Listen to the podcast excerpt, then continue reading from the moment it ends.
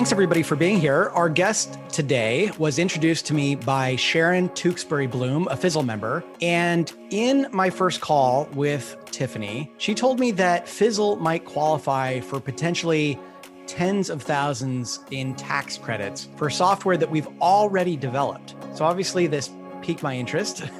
uh, money on the table that we may not have claimed, but it's still available because of this R&D tax credit that we're going to be talking about today. Our guest today is Tiffany Bisconer, and she is a CPA with over 20 years of accounting and tax experience. Tiffany has worked with one of the top 10 certified public accounting firms and is currently the director of Acena Consulting. She combines her private industry and public accounting experience, and she works with CPA firms and directly with business owners like me and leadership teams in multiple industries at all levels of growth to help educate and identify opportunities for the utilization of tax credits for an infusion of cash flow. Tiffany, thanks so much for being here. Oh my goodness, thanks for having me. I'm excited. I'm excited about this as well. Today we're going to do a Q&A style interview. I have a whole lot of questions lined up. We may also get some live questions from Fizzle members later in the session. But before we get started, I wanted to mention a little bit more about your background because the CPA stuff is obviously going to be interesting to us today. But as I was reading your bio, I saw that you're also CPA based in Phoenix, but you're a three time Ironman participant and a two time Boston marathoner. Yeah, apparently I don't relax well. no, I guess not. On top of that, I also saw that you are an international dance performer instructor, a published author, and a 200 hour certified yoga instructor. like I said, sleep is for the weary, I guess. I don't know. That is amazing. I love that. I can tell from our first call, you've got tons of energy. This is a very complicated part of the tax code for business owners, but I imagine as an accountant, it is as well. And I know it's one of these things that people specialize in. And I don't know if small business owners understand that public accounting really ends up at the higher levels being broken down into specialties because in order to really understand something like this and to be efficient at it, you've got to like dedicate a good chunk of your career to it. When did you start working on R&D tax credits specifically? And was this something that you like dreamed of as a kid, like growing up to become good at? I think I dreamed of as a kid being everything I could possibly be in the world. Um, but really, uh, it's a great question because when I was in private industry running businesses, building, running, driving from a business perspective, understanding the kind of gap in communication that can sometimes happen between what your growth and what you want your growth to be, and then the tools available to help you to get there, just understanding that there's kind of that division. And kind of to touch on your point about the CPA world and kind of the specialty areas, a lot of times I'll make the metaphor direct correlation between like the medical model, where the body of information is so vast that a lot of times there is a necessity to have a specialty field in order to dive into the complexities of that particular area in order to best serve the business owners and also as a professional service arena to best serve each other. So I offer support both obviously to my field as a CPA, but also directly to the business owners because at the end of the day, they are who we are all serving. True. And I know from working in a startup that both on the legal side with lawyers and on the accounting side, you end up with a team of people really there to help you. But as an individual business owner, it can be hard to know who to turn to. And so I was really glad that Sharon, Fizzle member, introduced us. It was great. And this was the kind of thing that even though I've been an entrepreneur, I've been working in startups for, I don't know, over 15 years, I was not aware of this. And, and I'm guessing that maybe in my first startup, we just had someone who kind of dealt with this, someone on our like accounting team that that dealt with this. But I was essentially the chief operating officer, and I still wasn't aware of it. So I'm really excited to share this with people and get the word out, even for folks who might not necessarily be able to take advantage of it right now. So Tiffany, first, let's start off, if you don't mind, just explain a little bit about what a tax credit is, because I, I, think a lot of people don't know what that means. So, how does a tax credit differ from like the normal things when you're doing your taxes and deducting things and whatnot as a business owner? That's a great starting point because I think the value of a tax credit is best explained when you create that comparison because a lot of times I'll go into a conversation and just like you said, we're going backwards. We're looking at money that was already spent, already expensed, already considered a deduction for tax purposes. So when you think about a deduction, really what you're doing is you're taking your income figure or your gross receipts and you're reducing that by whatever your expenses are to come down to what your taxable income is going to be. From that position, then you have tax. So, what a credit does is instead of just reducing the taxable income figure, you're actually reducing the bottom line tax. So if you owe the government 10 grand, you get a 10 grand credit, you wipe out that 10 grand of tax basically, as opposed to just kind of reducing that bottom line that then gets hit with your effective tax rate. So dollar for dollar, a tax credit is worth a lot more than a tax deduction. Absolutely. Yeah. That is kind of the differentiator. And that's why the kind of that dollar for dollar reduction is so critical because really that is the amount of cash that you're being able to stop going out the door and or recoup when you go backwards. And so, just in our case, in Fizzle's case, if let's say we're talking about at the end of the day a $10,000 tax credit, that might have required us, depending on tax bracket, like $30,000 of income or something that that would be offsetting, which is really tremendous. So, I encourage people to look into this, even if the numbers don't seem huge compared to deductions that you're used to, they actually end up putting a lot of money back in your pocket because whatever the amount of that credit is, it's going right back in either your pocket if you're running a pass through entity or back into the corporation's pocket if it's a, a C corp. So a tax credit, very valuable. Now the R&D tax credit specifically, can you explain to us kind of the origins of this and what it's meant to do?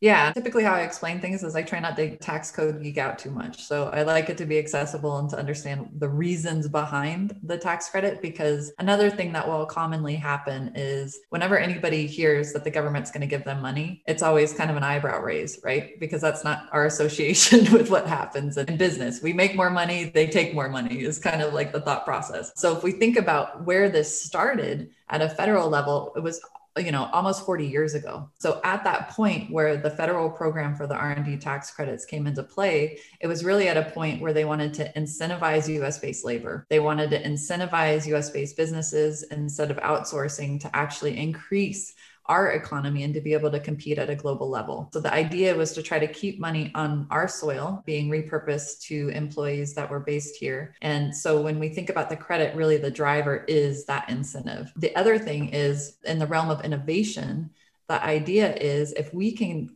keep our business owners doing things that will keep us moving forward from an innovation standpoint, then from a global standpoint, we're also competing. So when you talk about high tech or manufacturing, or even just in a general small business, the things that you're doing to solve problems on a daily basis, that really is what the credit is here to incentivize. Using technical skill, putting them to play, advancing something in the ways that you do in your business likely every day. So from that perspective, obviously 40 years is a long trajectory a bunch of case law has been put into place, but the actual tax credit itself at a federal level didn't become permanent until the PATH Act of 2015. So that's relatively recent for that long trajectory. So at the beginning of time, this was something that was really focused on by big business. At the initiation of the credit, it was more focused on doing something that nobody else in the world was doing. It was really focused on high, high levels of innovation. And through the kind of swing back and forth of case law and just understanding what the really the intentions of the credit were at this point we're at a, a, really sweet spot where it really does support small business even startup businesses. And because it's now permanent it's not something that's going to go away or sunset in the next year it makes more sense to use this as a proactive tool so kind of to go back to your initial point too of this is something that is either going to go backwards in time and recoup money that you've already spent or you use this as a proactive tool to stop money from going out in the first place so if you know that you're doing doing qualified work and we figure out a way to be able to quantify that so you can reduce payments. You want to try to use it as a tool within your strategy toolbox as you move forward as a business owner.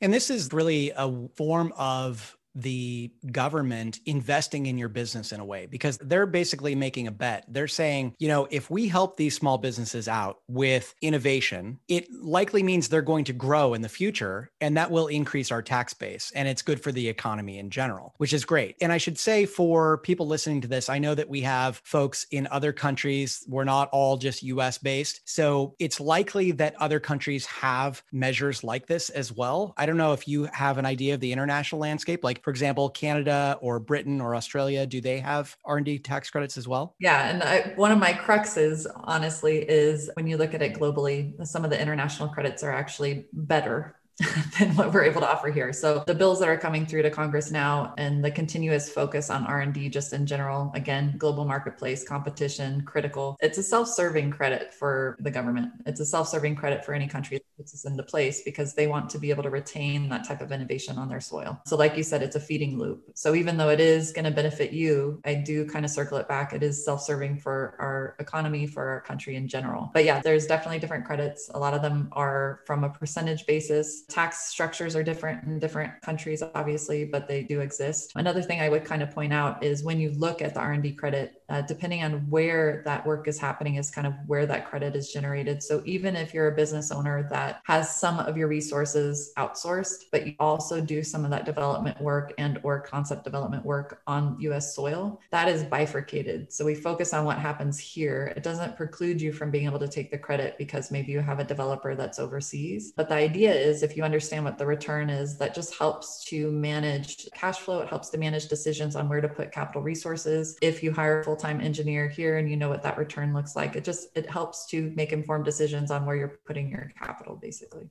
Yeah, and and this came up in our case because when I was talking with Tiffany about Fizzle's example for software that we've developed both internally for Fizzle as well as Palapa, which is a community platform that we've built, we definitely had resources onshore working on that, people a part of the core Fizzle team, but we also had hired someone in Lithuania, and I didn't realize that this credit existed or that it might come into play that because that person was offshore, they wouldn't necessarily or the money that we spent on those resources wouldn't qualify for this tax credit.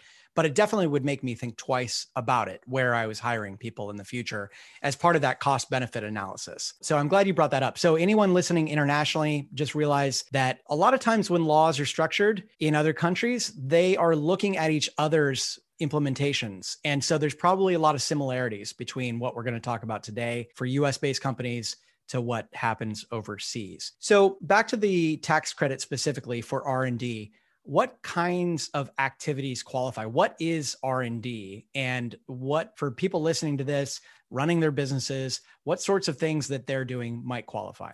Okay. And I absolutely adore that you said activities because typically what happens is people ask about industries because they think it's an industry specific credit. So I already did a little bit of what I'm here to do, which is to make sure that it's clear that it is actually an activities based credit. So internally, like the starting place for us, again, not to bore you with the code, but IRS has what they consider a four part test. So the, the quick and dirty kind of temperature check on are you doing something kind of internally that would count towards the credit really is based on the activity activities in the projects. It doesn't matter which industry or what industry you're in, because a lot of times, and especially now, in order to stay relevant as a business, to compete in a global marketplace, to make sure that you're continuously innovating or solving problems that people care about, you're going to face things within your business that you need to pivot on, that you need to make better, that you need to make more efficient, that you're trying to figure out a better quality if you're building products. You get feedback from the marketplace, you get feedback from clients that say, hey, it's great that you did this, but we're really looking for this going back to the drawing board and figuring out how to add that stuff in is that continual loop of making things better. So the intersection point of what problem are we trying to solve and what technical skill do we need to solve it and what kind of process did we basically have to go through in order to get from point A to point B is kind of a very simple way of looking at R&D. But at the base root level, I'm asking you, you know, internally, are you doing certain activities that are either new or improved to you in order to increase the capability, functionality, the durability, the efficiency of a product, a process, a formula, a technique, an invention, a software. It's basically those things that will be kind of the starting points. So when you think about business, business, everything you do in business is a process, a product, or, or some kind of deliverable, right? So then we want to get a little bit more micro. It's okay. So if you're doing those things, then at the onset of trying to figure out what you're doing next, what were your technical uncertainties? What are the things that you're asking yourself that you need to solve for? It's kind of that root of the scientific method in general but we don't think about it like that when we're building business. We think we have a problem here. We need to fix it. We're going to put all hands on deck. We're going to build this new thing. And it's kind of just in the rush of building business you're not going to have this parameter or this kind of grounding point of this is r&d This is just what you do. So the extraction conversations are really around that. What are you doing to make things better? What were your biggest challenges that you faced? And then from that point, I really extract and guide a conversation into R&D without it being something that is kind of scary or indigestible as a business owner. Right. I noticed that happening, you guiding the conversation when we had our first conversation, because this is complex. And I feel like as an individual business owner, it's a lot to expect that we're running our businesses, we're building our products, we're doing our marketing, all that kind of stuff. And then we're supposed to know the nuances of the tax code to this level. It just doesn't work that way. So, with working with someone like you, you know how to guide that conversation and dig into what are you doing on a day-to-day basis in your business and what have you done that is leading to innovation improving processes those sorts of things that might qualify for the credit? However to know whether or not it's worth pursuing this or or having a conversation with someone like you what are some examples of things that commonly qualify? So you mentioned writing software. So if it's unique or custom software that's something that commonly qualifies yeah, software is a huge one. It really is because one, that's part of the four part test. Are you creating or developing a new or improved software? um, so that's part of the low hanging fruit. And the, another reason that's important is a lot of times businesses that are not software businesses are utilizing software in a customized way to create something proprietary in order to help clients. So, kind of unfolding another layer of even just that first question of the business component test, that is really the IRS's first part of the questioning process. You know, are you creating something new or improved? with the intention of it being for sale or use by a customer or client or a third party. So even when you think about robust build outs on client portals, when you think about new functionality that you're trying to create from an analytics perspective, a lot of times when you talk about the software arena, there's always a systems integration, even managed service providers that provide a lot of upfront pre-sales engineering in order to create a roadmap or a technological roadmap and then spend time coding scripting building communication networks between even existing products. So there is that component of customization. And obviously if you buy an off-the-shelf software and you don't have to do anything except to configure it to make it work the way you want it to work that's not going to be heavy in R&D. But if you need to add additional modules, like even well-known CRMs, a lot of people will spend all of their time building out modules that plug in. So you're having to create something customized in order to bring it back into something that most people are using. Yeah, so from that perspective, the software arena is is huge. And I'm wondering in software, just to pause for a second, does it have to be completely custom? Or let's say, in order to deliver something to your customers, what you want doesn't exactly exist as an off the shelf package. So let's say there are three different pieces that you need to pull together, glue in a certain way that produces something unique that your competitors aren't using, but it's not completely custom. There's just a lot of custom work to make those systems talk to each other and so on. Is that the kind of thing that would qualify as well? Yes, and I would say that is the kind of thing that gets missed even more because when you're looking at something, especially from your standpoint, right? Usually, when I have these conversations around this, we got this, it didn't do what we wanted to. We tried another thing, it didn't do what we wanted to. The pivot points are either, okay, so now I'm going to build this whole thing by myself because I can't figure out way, way to make it work. Or I'm going to have to build, I mean, I call it a neural network, even though that's not obviously what it is but the systems integration build out the apis figure out how to get these things to integrate with each other. And then if we kind of go further down that rabbit hole of the four part test it's really at the beginning you're going to have some technical uncertainties. Will this even work with this? And how am i going to figure that out? So when i when i talk about technical uncertainties really the three components are do I even have the capability of doing this? Or what is the appropriate design in order to get this to work? Or what's the appropriate method? So it's usually those three things that we're kind of looking at when we ask about your questions. What questions were you asking and what were you solving for? And as long as that goes through this iterative process where you're you know you're trying one thing you're trying another thing it didn't work. You figured out okay if i i can't use this particular software i need to get something else. Or if you're trying to connect software to hardware or to different components online components or apps or anything that requires that building point that is the design of being able to get everything to talk to each other. And there's a high potential it probably won't work. If it doesn't work no big deal because from an r&d perspective that actually supports that you're doing something just out of reach it was just out of your capability, but you tried it anyways. If it does work, then we go through that process of just, you know, what did you try? What were the different things that you went through? If anybody hands you a recipe that works from point A to point B first time, no questions, everything's good, there's not R&D because there's no iterative process. There's no process of experimentation, discovery of new information. It's it's just basically a plug and play. But every time you have those challenging moments where you feel like breaking your computer, you know, those are usually the points. That's interesting because it's almost like you're being compensated for the failures along the way, right? Or the, the little stumbling blocks. Okay, so we talked about technology, software. Obviously, it doesn't really, I don't think this audience cares, but I'm sure biotech counts as well, right? If people are researching for medical purposes, we don't have a whole lot of those small startups working on those problems. So, tech, software, what other kinds of things qualify? You know, some outliers or things you don't think about breweries, wineries. Sometimes you'll also start seeing, I mean, from a product development standpoint, anybody who's trying to develop a new product, but there's also contract manufacturers, people that are developing products for other people that essentially wouldn't get rights for the product, but the process to develop something is the separate component. So you have your process aspect and you also have the product aspect. But you'll see, you know, within any industries, even professional services industries, a lot of times internally they're trying to figure out a way to make things better, super robust coding or customization on client deliverables uh, building out analytics. Sometimes for our marketing agencies and ad agencies, they'll do a lot of algorithm build out in the back end to figure out how to optimize client performance. So it really is kind of comes down to the science and the grit and the under the hood work that people are doing. Taking care of employees has never been more important. For years, Gusto's been helping more than 100,000 small business owners run payroll, offer benefits, onboard new employees, and more. They call it the People Platform. And it doesn't just look nice, it works. Your payroll taxes are filed, deductions are calculated, and your team gets paid. You can even offer health insurance and 401ks. Get three months free after your first payroll when you go to gusto.com slash fizzle. That's gusto.com slash fizzle. We've talked a lot, I think, in the past about how if you're running a services business to make that business really efficient and to grow it, it really ends up being all about the processes, you know, how you can systematically deliver high standards to your clients. And that requires a lot of process tweaking, trying things out, seeing how it goes, and looking at almost at it as a scientist and just evaluating it from start to finish. That's the sort of thing you're talking about would qualify in a professional services realm.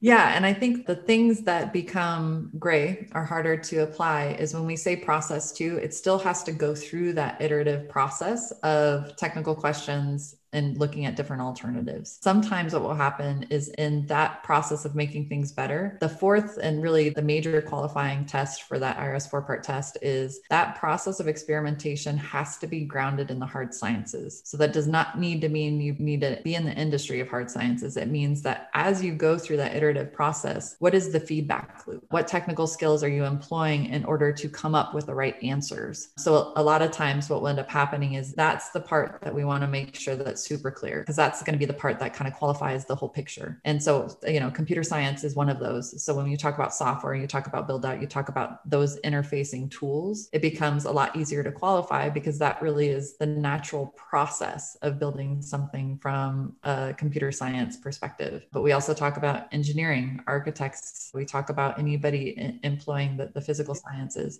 So you're really kind of diving into that hard science component and making sure that that also fit. Like if I'm having a conversation with my team and I want to figure out a good way to get from the AR to the AP to the end client to the invoicing. That's great for process improvement, but it still has to. How are we doing that? Are we just talking to people and getting it done? Are we creating a feedback loop where we're actually trying different tools? Did we need to develop automation and what did that look like? So, those are kind of the deeper dives of getting that thing to qualify. Now, are there common activities that don't qualify that people assume would for some reason? Yeah. And that's a, I think when you look at just the first part of that four part test, a lot of times you'll say process, product. Oh, I do processes all day long, kind of similar to our conversation right now. So it is more of that. Then we just kind of lift up the hood a little bit more and see if it actually makes sense. Things even in the software world that want to count, like uh, bugging, debugging, reverse engineering. Sometimes they'll get a, a product, reverse engineer it, put it back together. And from the IRS codes perspective, that doesn't count. You're also, when you talk about not qualifying, there's the high level stuff of obviously anything overseas, payments that are outside of the jurisdiction of where this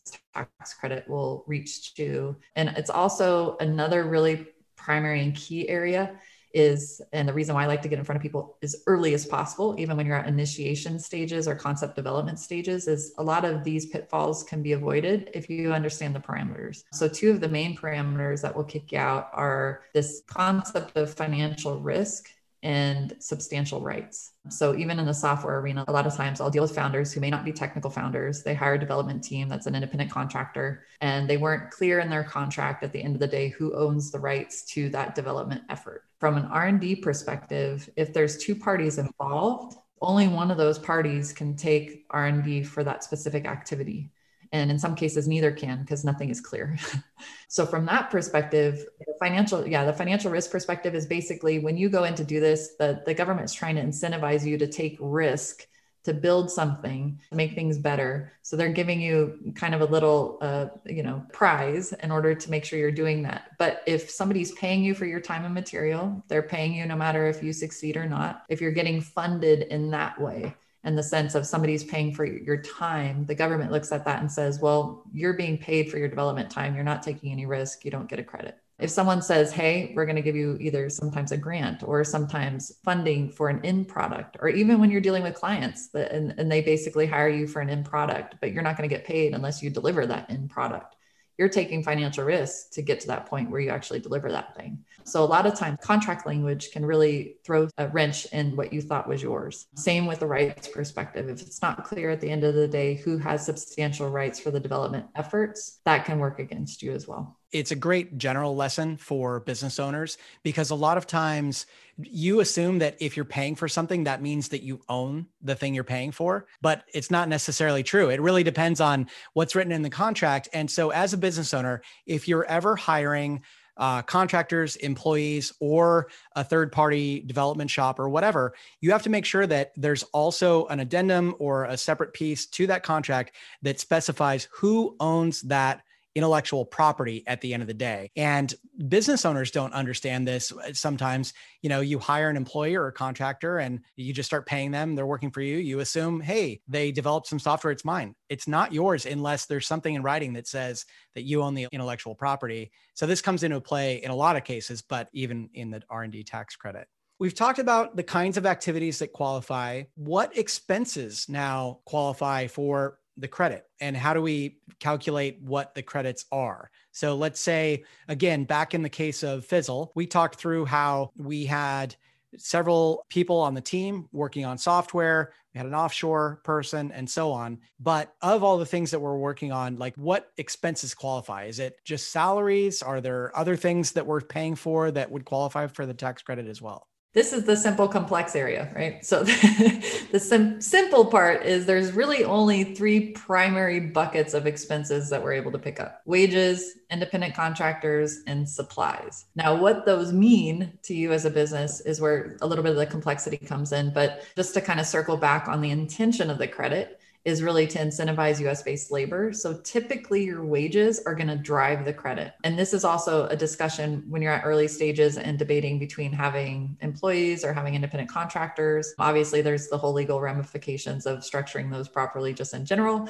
But there's also the, the question of does it make more sense to pull in a full time employee as an engineer or software developer to get a more lucrative credit off of them or grab an independent contractor. And so the what ends up happening is from a wage perspective, you're looking at anybody involved in the R&D process from concept inception, which is those moments that you have the discussions within your team, your stand-up meetings, you know, your conversations as founders a lot of times are going to happen continually. How do we make this better? What do we need to focus on next? What's the feedback we're getting from prospects? If you're in beta what is this kind of feedback we're getting as we're going through this? So that concept development is going to initiate it. So anybody touching a project from concept development stage concept inception through to initial design work the wireframing the building this thing out through to you know the iterative process of trying to get it to work. And then basically as you go through the process of trying to understand if this is going to be a viable attempt.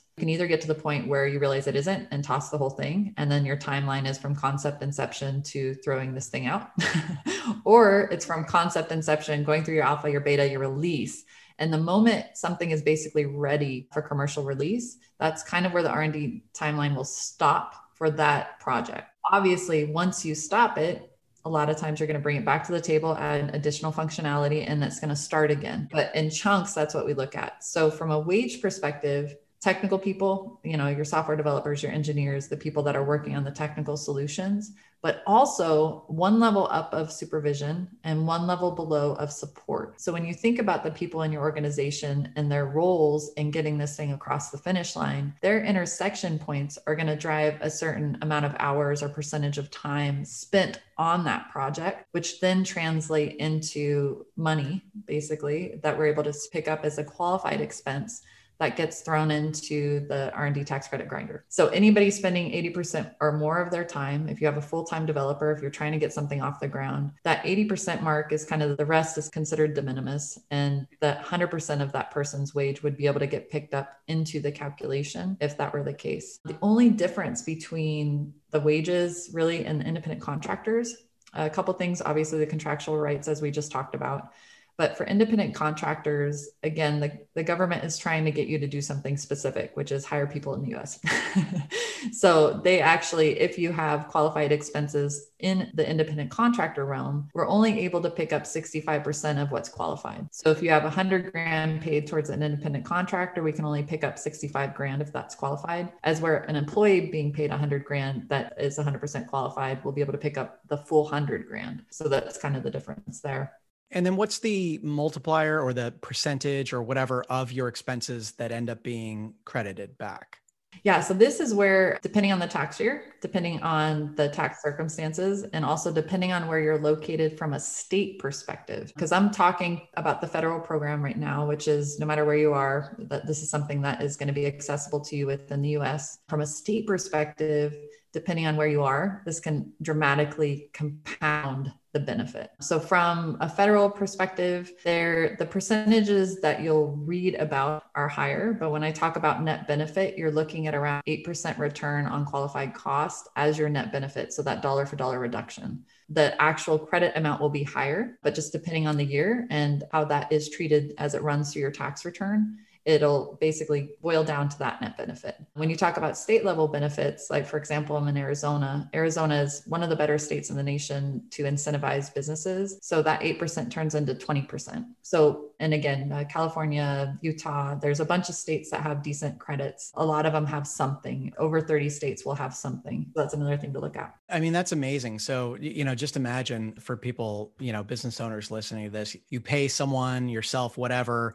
$100,000 a year, you're working 80% of your time or more on a project. And then in some states, you're saying 20% of that could be credited back to you on your taxes. That's a huge benefit. And I can imagine that in big companies, you know, big startups, like you end up talking about hundreds of thousands of dollars worth of credits over a period of years. This is a one of the more significant benefits I've ever heard of for businesses. Now, we've talked a little bit about past versus future, and this is something that I was kind of blown away by, but in our conversation, you said there was a look back period where we could go and revise tax returns that had already been filed 3 or 4 years ago, I think was the something like that. So, for people who have already invested and you know built some software some custom processes whatever it may be worth having a conversation with someone to say hey did any of this qualify? And you might end up getting you know thousands of dollars back in your pocket. Now what about companies that are not paying taxes yet?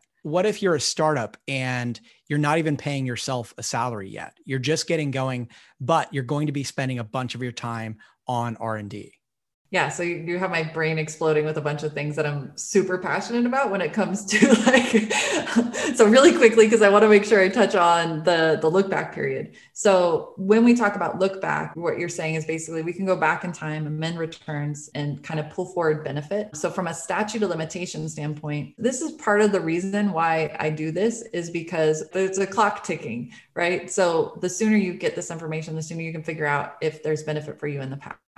If you've paid taxes, we can go back three years basically from those taxable years to generate refunds. We can go back further if you were in losses and generate off of your expenses to carry those forward in order to offset current year or after that year taxes. But when we talk about a uh, hard statute of limitations to actually recoup taxes paid, it's going to be that three year look back on the federal side from when you filed. And then on the state, you'll have additional you know, like here in Arizona, we got four years to go back. So, what ends up happening, and the reason why these conversations are good to have early is basically if you're fully bootstrapping and you have no expenses, there's nothing going out, and you have no revenue, there's not a lot to do because we actually can't generate a credit off of nothing. But there's the moment you get either funding or if you self fund, or if you get to the point where you have to hire somebody or pay somebody something to help you in that moment that becomes an opportunity to figure out how to plan better moving forward. Even as a single founder if you you're going through this process of as a technical founder building something a lot of times the weight of this is going to be on you. And uh, conversations i have with founders a lot especially as they start getting trickle in funding they get some equity or they get something that allows them to pay themselves. We have a conversation of does it make sense to pay yourself? Does it make sense to hire someone else? And what does that return look like if you do that? Because even from an investment standpoint, if you're looking at getting funding, this is like a non-dilutive way to get more capital. So it is those type of conversations. And then what will happen sometimes, even as a sole proprietor, you're the only person, you have some money, you have a Schedule C business. That actual income figure on your Schedule C is going to be considered your wage. So what we do is we figure out, okay, so how much time did you spend? What is that number? look like? Is there a way to get a tax credit now? And then kind of to go into this idea of the moment you have payroll, even if you're pre-revenue, even if you're at a place where you're not generating taxable income and you're under 5 million in sales, uh, or gross receipts basically, and you haven't had gross receipts prior to five years ago, there's another tax play that happened within the PATH Act of 2015 that allows businesses that are pre revenue, startup businesses that are spending money on development work to immediately utilize a tax credit through an election to use it against payroll taxes instead of income taxes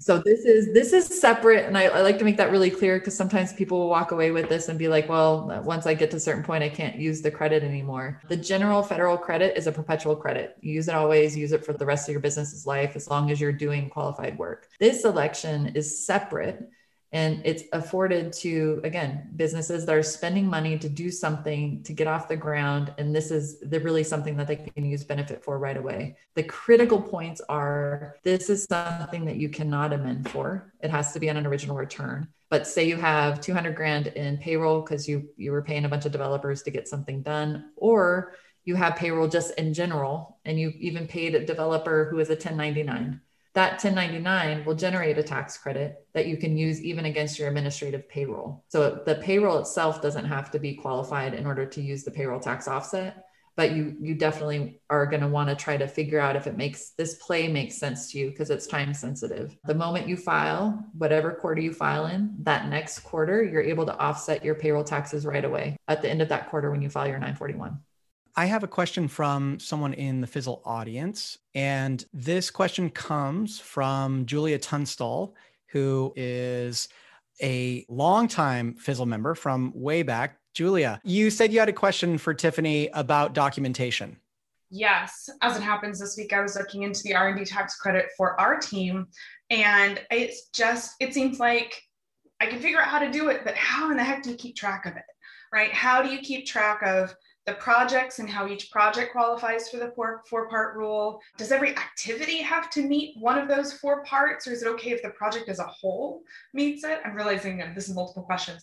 You know, if I'm asking somebody on my team to do what's necessary to get this credit because I want their wages to be eligible, how does this not become an administrative quagmire, right? Well, it's great to see you. And yeah, this is kind of like the way that I are, you know, we kind of go against this is two two ways. One, everything that happened in the past is what it is, right? So we can't go back and construct things in a way that didn't exist then. But kind of going through this process helps to create a more customized way for each organization to figure out how to track it moving forward. So the couple things that I'll point to is one, within the tax code, we are allowed to use estimates of people's time in order to support qualified activities. So initially what will happen is we'll get a very detailed narrative or talk through the projects with you to make sure that we have a good handle on what's qualified. Because as long as it's qualified, the case law that supports this is basically if there's a qualified activity, if there's a qualified project, somebody had to do it. So if you don't have anal time tracking, then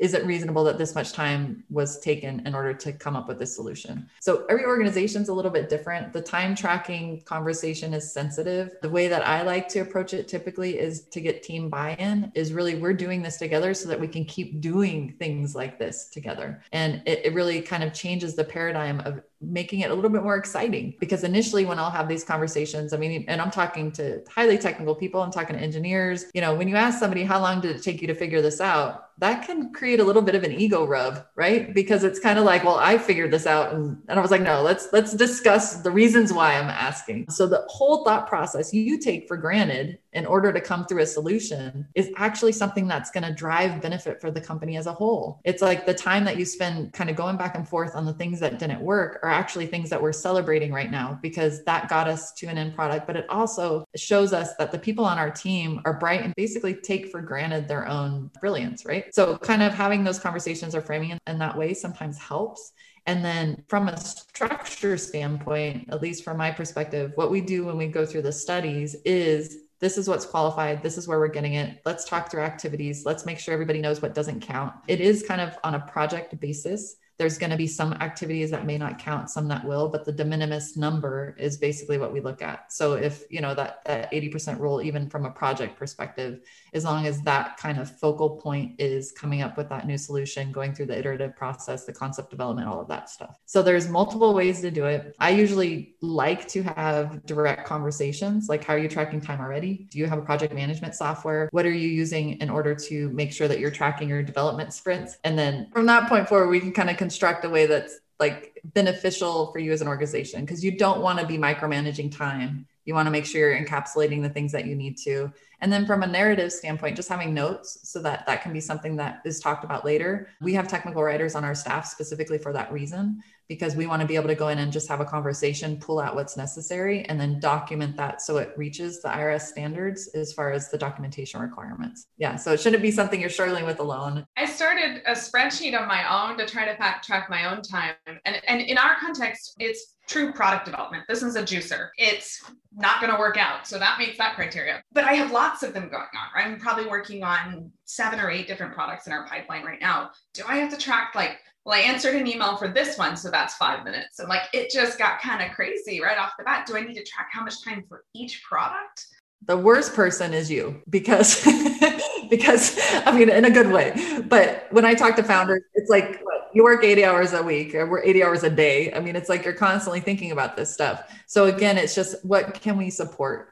you know and if it makes sense to kind of have a running log of just the, the projects you were working on and understanding and kind of like as micro as possible i mean it's always better to have in the event of an audit it's always better to have really detailed information. But that really is going to start from a project level basis again. So if you're working on seven products at the same time, going through that iterative process of trying to figure out if this is going to work or not work, that's going to be something that is likely absorbing a lot of your time, especially when you're going out to market because you need to get something that works. So initially, that's going to be the primary focus. When you get to a point where you have 10 finished products and you're more focused on the business development side or you're more focused on you know just trying to get these products to market it's a different shift as far as what your percentage of time spent in this arena is right those kind of things shift over time but i would say you know creating a log it's almost like a diary log of your brain dumps is nice from a qualitative standpoint the discussions you have with your team. Obviously, this is going to play into it. It's virtually impossible to track every minute of your day,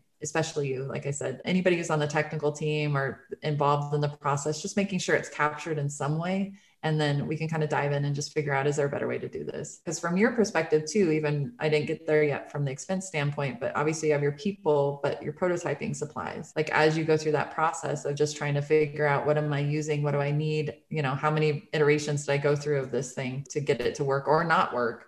And what did we learn from it? And what are we going back with? So hopefully that helped a little bit. But yeah it's both the qualitative and the quantitative that's what makes it challenging yeah Thank you, Julia, so much for the question. Nice to see you. Okay, we have just about eight minutes left here with Tiffany. And so I want to ask three final questions. The first one is Are there specific business structures that qualify or do not, like C Corp, S Corp, LLC, partnership, that sort of thing? Yes, those would all qualify at a federal level. The utilization of the tax credits differ depending on how you're structured and how we can drive credits. But from a federal perspective, the flow through entities, the C Corps, even your Schedule Cs, like I said, your sole props that run through your personal returns, there's ways to generate credits there. It would just be generation of credits, then how do you use them? From a state level, that changes. So that's one of the bigger changes when you talk about states, because some states states only allow C corp, some states will allow different flow through entities. So that will be a little bit more complex. Next is Is there any reason not to apply for these credits? Are there downsides to it? Does this open you up to scrutiny from the IRS? Does this complicate your taxes to some like unfathomable degree? Like, are there any reasons that you don't apply for some businesses? So I would say just make sure you go through the process of fully qualifying what you do. Those are going to be the legs that you stand on. Anytime you open up a prior year tax return, just in general, when you go back into amend, it creates a little bit more risk because typically when you go back and amend, a human looks at it, the camp IRS, and will sometimes not understand things or have questions that they'll want to ask. So there's a little bit higher of an audit risk when you go back and amend. Also, just depending on what your expenses are and the mix you know if you're every year taking 100% of everything that your entire expense base there might be something odd there. But if you are truly an r&d firm or in that build a lot of times it is very close to that. So it really is just kind of work with a professional make sure you understand the internally what counts what doesn't count. Make sure you can support the qualified activity standpoint. And really from my perspective i'm more worried about the people not claiming it that deserve to claim it because really you're spending money on something that doesn't just benefit you it benefits the people around you it benefits our economy and that's the point of the credit. It's it like i said it's self-serving. But don't not look into it because of that risk factor because you could be spending a lot more money than you need to and there, there's stuff that's due to you in my opinion. And finally, just the mechanics of actually getting this work done. Is there any scenario where a business owner can do this on their own? It is possible. I would still highly recommend just having a conversation, understanding how to set this up and structure it. Also, the kind of the way that we engage in adding in audit defense adds a lot of peace of mind aspects of it because if something comes back and gets questioned, just understanding how to stand up. The other reason I wouldn't recommend doing it on your own is mostly because of that optimization part. So if we understand the black and the white of the tax code and then all the gray area, the idea is that you're making decisions based on making sure that you're optimizing the credits. Sometimes when business owners will do it on their own, they'll take a really conservative estimate because they just want to fly under the radar. They want to make sure they get a little bit, but likely they probably are owed a lot more just based on the qualified activities. So just figuring out that sweet spot. And then just from my perspective too, I spend a lot of time mentoring early stage startups, having these conversations, making sure that people are educated specific to the credits in their business so that it's actually grounded in what you're doing.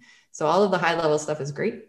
But if I can actually have a conversation and let you know within your business specifically, these are the things that I would look out for, it kind of helps to create that framework moving forward to continuously look at ways to optimize your spend. So it becomes a, like, again, a strategy conversation moving forward.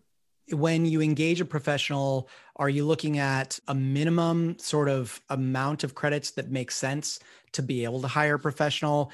Is this a scenario where someone would be paying hourly for your expertise or there's like a percentage of the credits taken how does that work and, and what's the kind of size that makes sense Yeah, well, for me specifically, or for our firm specifically, we do a lot of upfront works in order to make sure that we're walking with you to the point of clarity. So, nothing that I'm going to do up front is going to have any type of charge. Everything that we do is really to get you to the point to figure out if you have a credit, if you can use the credit, if you can't use it now, when can you use it, what makes sense in your scenario.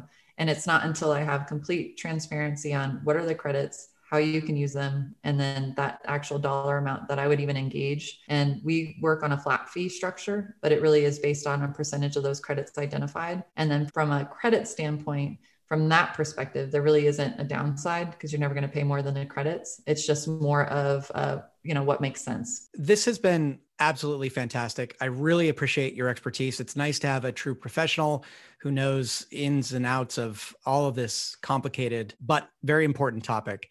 And Tiffany, where can people get in touch with you or your firm if they would like to?